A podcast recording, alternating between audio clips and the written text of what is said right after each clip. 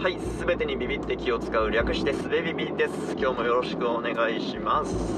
えーなんとですね、この番組が今回で100回を数えることになりましたよ。ありがとうございます。はい、いつもありがとうございます、皆様。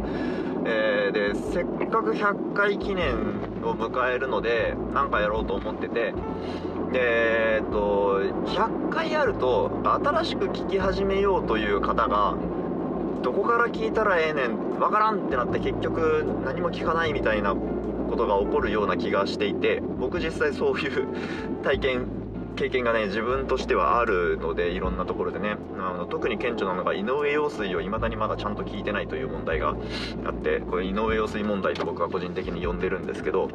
とにかくたくさんありすぎてどこから手をつけていいのかわからんから結局何も聞けんみたいなというのが起こってます。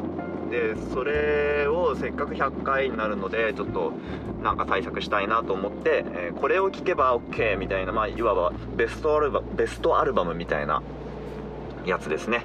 えーこれとこれとこれとこれを聞くと大体面白いよみたいなのをまとめてお伝えするエピソードを100回目にしようかなと思ってたんですよね。えーっとなんてなんておこがましいこと言ってるんだ。これとこれとこれを聞くと大体この番組の面白さがわかるぞなんて。面白いのかそもそもっていう問題をね棚に上げてやってますけどね。まあまあいいんですよ。自分の場所なんで自分が好きなようにやりますよということで。えー、ででねそうそれを100回目にしようと思ってたんですけど自分で全部聞き直すのも自分でも結構辛いなと思ってて。だから、えーせっかくそれやるならねその聞き直す様子もこうライブ配信にしてでその編集を、え100回目にしようかなと思ってたんですよ、うん、でそのライブ配信はやるんですけどやるんですけどそのその準備計画が終わってそれ実際やるまで100回目っていうのを配信できないっていうとなんかこう喋りたいことが溜まってくからもったいないなと思ってだから100回記念は100回記念でやるんですけどなんかその100回ちょうどじゃなくて100回突破記念みたいな形にすることにしてでもう通常の更新は通常通りのペースでやっていこうかなと思って開き直って今アップしてるところです。でえー、っとはい。でその推し会セルフ推し会をやるために毎回ねタイトルでこれ聞くといいですよって言ってもうそのタイトルのエピソード探すの大変でリンク貼ってもえーなんかそのリンク踏まなきゃいけないみたいになるといけないのであと投資番号振りました過去のエピソードに。でえっと0始まりで振ったので、えー今回100個目なんですけどナンバー99というナンバーがついています。で、えっと、ナンバー100が綺麗にそのライブ配信の編集版になればいいんですけど、まあ、そんなにあのすぐできるもんでもなさそう、まあ、やればいいのかな、まあ、わかんないけど、えーナンバー100は別に普通の回になる可能性も十分あります。はい。どうでもいいよね。どうでもいいんですよね。はい。100回記念やりはやりはしますが、えー次かどうかは分かんないです。であのーセルフ推し会やるんですけどなんかもし聞いてる皆さんの方でこれ特にこれ良かったこれ好きとか、えーあったらぜひ教えてください。えー、とそれとそのライブ配信するんですがその時に、えー、と雑談相手としてゲストで、えー出てくださる方も募集しています。はい、ま、いついつどんな形でやるかっていうのはまだねちょっと計画中なんですけど。はい。感じかな告知は。すげえ長くなったな。すいません。で、えー告知はこのぐらいにして今日何の話するかっていうと,、えー、と昨日遊んできましたっていう話をするんですけどえっ、と樋口清則の世界および月のセラビの世界でうなんだっけ宇宙だっけ宇宙だ。月のセラビの宇宙で一番小さなニュースの最新回でも語られている通りえっ、と僕とこと樋口さんとこと八木原さんと,、えー、とセラビさん昌磨さんのところとで子連れでみんなで海の中道海浜公園に行って遊んできましたというやつでね、まあ、すごく楽しかったですねっていう話をするんですけど今からえっと事のあらましとしては樋口さんが日曜日ワンオペなんでどこ行ったらいいかアイデア募集みたいなことを Discord に書き込んででそれに僕がじゃあ一緒にどっか行きましょうよっつって反応してで、えー、でえっと、樋口さんの方から「あもうせっかくだからここいる人みんなで行こうや」っつって樋口塾子連れリアルオフ会みたいなのが急遽開催されることになってそれに行ってきましたという感じなんですね。はい。でえっ、ー、とそうあのここでね樋口さんのいい人エピソードを1個披露しようと思うんですけどえっ、ー、と Discord で僕にメンションつけて、えー、どこ行ったらいいと思うみたいなことを聞いてくれてで僕がえー、一緒に遊びに行くのどうすかっていう風に返したんですよね。でそこその後樋口さんが Discord 内でじゃあもうここにいる人みんなで行こうやって発信する前に僕に、えー、個人 LINE でなんか塾生誰でも来ていいことにするのどう思うってね聞いてくれてるんですよね。いやー気遣いが気遣いが嬉しいですね。あの僕樋口さんの大学の後輩で在学中からえーと、つながりがあってなんかもうすごい仲いい仲良くさせてもらってる先輩という感じなのでなんかその、えーと、樋口塾に入ってはいるんですけど多分ね樋口さんも結構気使ってくれてんじゃないかなと思うんですよね。ななんちゅうかそのえっ、ー、とななんなんと表現したらいいんだろう？えっ、ー、とまあいいか。その文脈文脈読んで文脈読んでくれれば大丈夫だと思ってこの表現しますけどなんかその個人的な知り合いとパブリックな知り合いっていう風に、えー、ちょっとすいませんね。いろんな人の思惑は置いといて 思い入れはすいませんが置いといてそんな風に分けさせてもらいますけどっていうのが同じコミュニティにいる時に、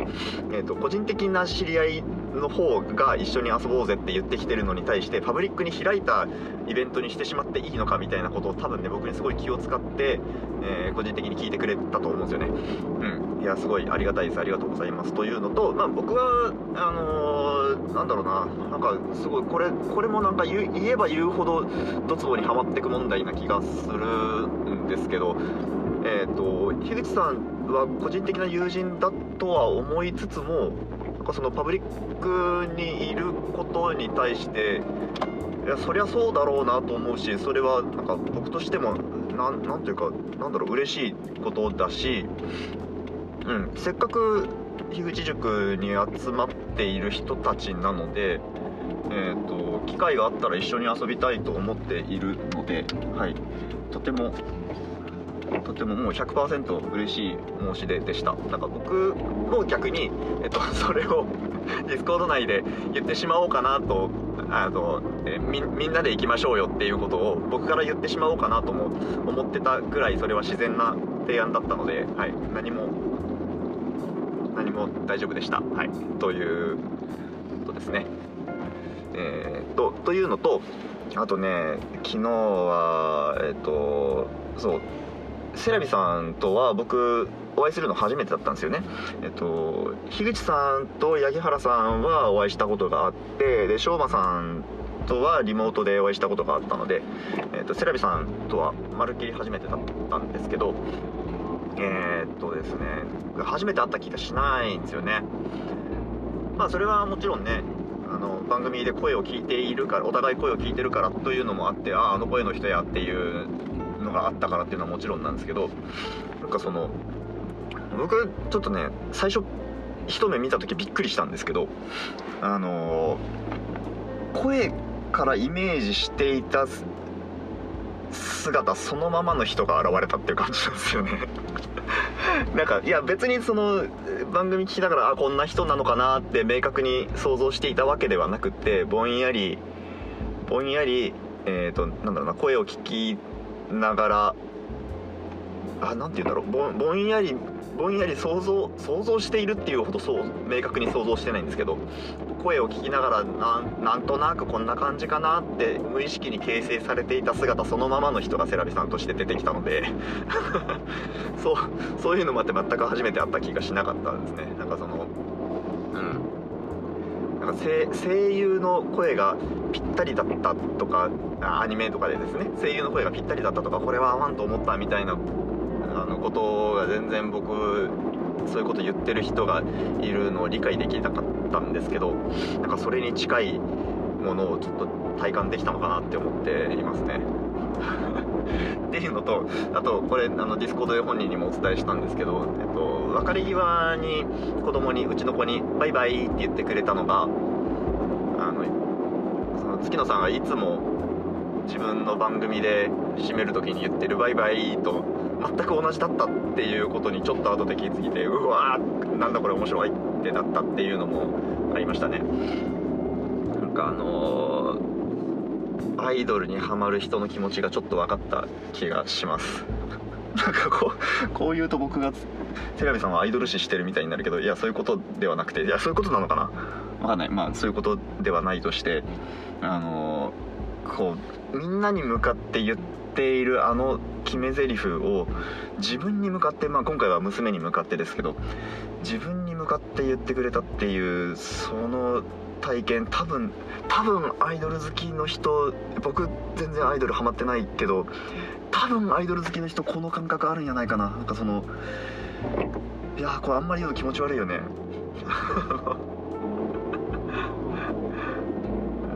自分だけに特別に何か作ってくれたとかじゃなくってなんかこの、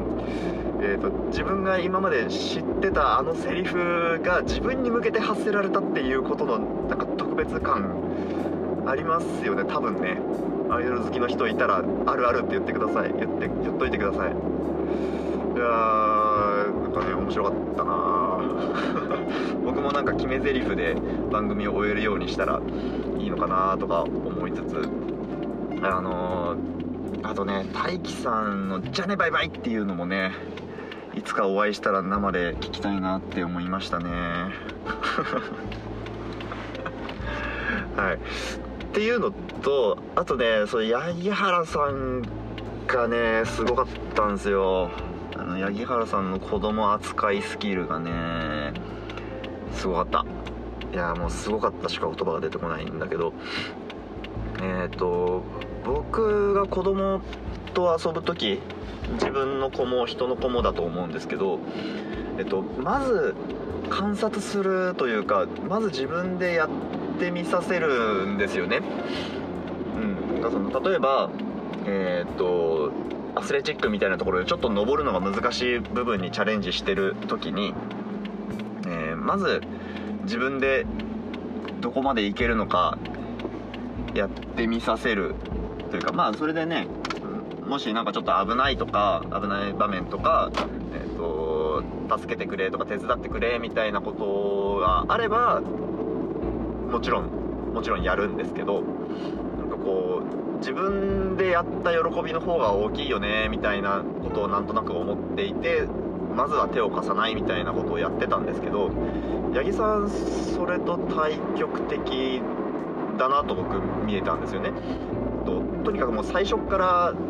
一緒に遊んだり手助けしたりしてとにかくその場をバッと楽しくさせるみたいなことを多分やってくれてたんじゃないかなって思うんですけどまあそれすごくいいなと思ってて。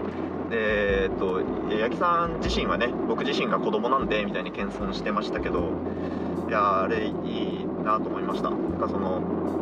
えっ、と頑張って頑張って頑張って頑張ってできた嬉しいっていうのに到達する前の頑張って頑張ってのところでつまんねえってなる危険ってやっぱりすごくあるなと改めて気づかされてまずはやったできた楽しいっていうところにポンと持っていってからそこで興味が湧いたことについてあとは本人がどれだけ、えーと、継続してチャレンジするかなみたいなところでまたちょっと観察に戻ったらいいのかなみたいな風に思ったんですよね。うんなんかね大人になるとその学ぶ楽しさみたいなのとか達成する喜びみたいなのってある程度、えー、知ってるからこう苦しいことをちょっとでちょっと我慢して続けてみようかなみたいなことに理性で、到達できるんですけど子供にまでそれを求めちゃ酷だよなってなんか当たり前のことに気づかされた日でした。はい八木さんありがとうございますこの場を借りて。うん。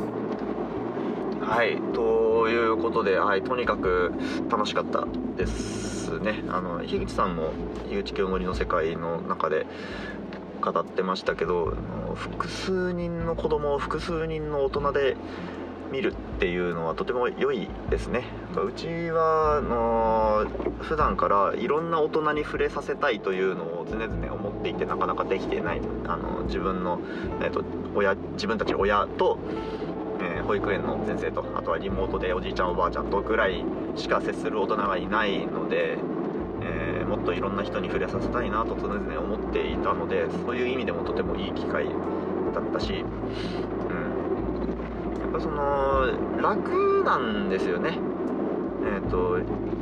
1人で1人の子供を見るとか2人で自分の子2人を見るとかっていうよりも3人3人となんだろうえっと親3人子供3人とか親4人親じゃない大人でいい大人3人子供3人とか大人4人子供4人とかうん昨日はね大人5人子供4人か。だったからなお楽だったんですけど、うん。ね、いろんな大人に触れられるっていう意味でも実際大人の負担が減るっていう意味でも複数家族集まって一緒に遊ぶっていうのはなんか定期的にやりたいですね。うん。あのセラミさんがそれを その体験というかなんだろう一緒に遊ぶっていうのをベースで売って売ってもいいんじゃないかっていうぐらいっていう風に配信でおっしゃってましたけどまあそれもねそれも面白いですよね。はい。まあまあそこは井口さんにお任せですが。はい。とにかくねうちとしてはすごい面白かったし楽しかったしえー、っとまたやりたいなと思いました。はい。こんなとこですかね。はい。じゃあ次は101回目ナンバー100の配信になります。が、えっと、冒頭で言った通り100回目の特別な何かになるかどうかは未定です。はいでは次回もお楽しみに。バイバイ。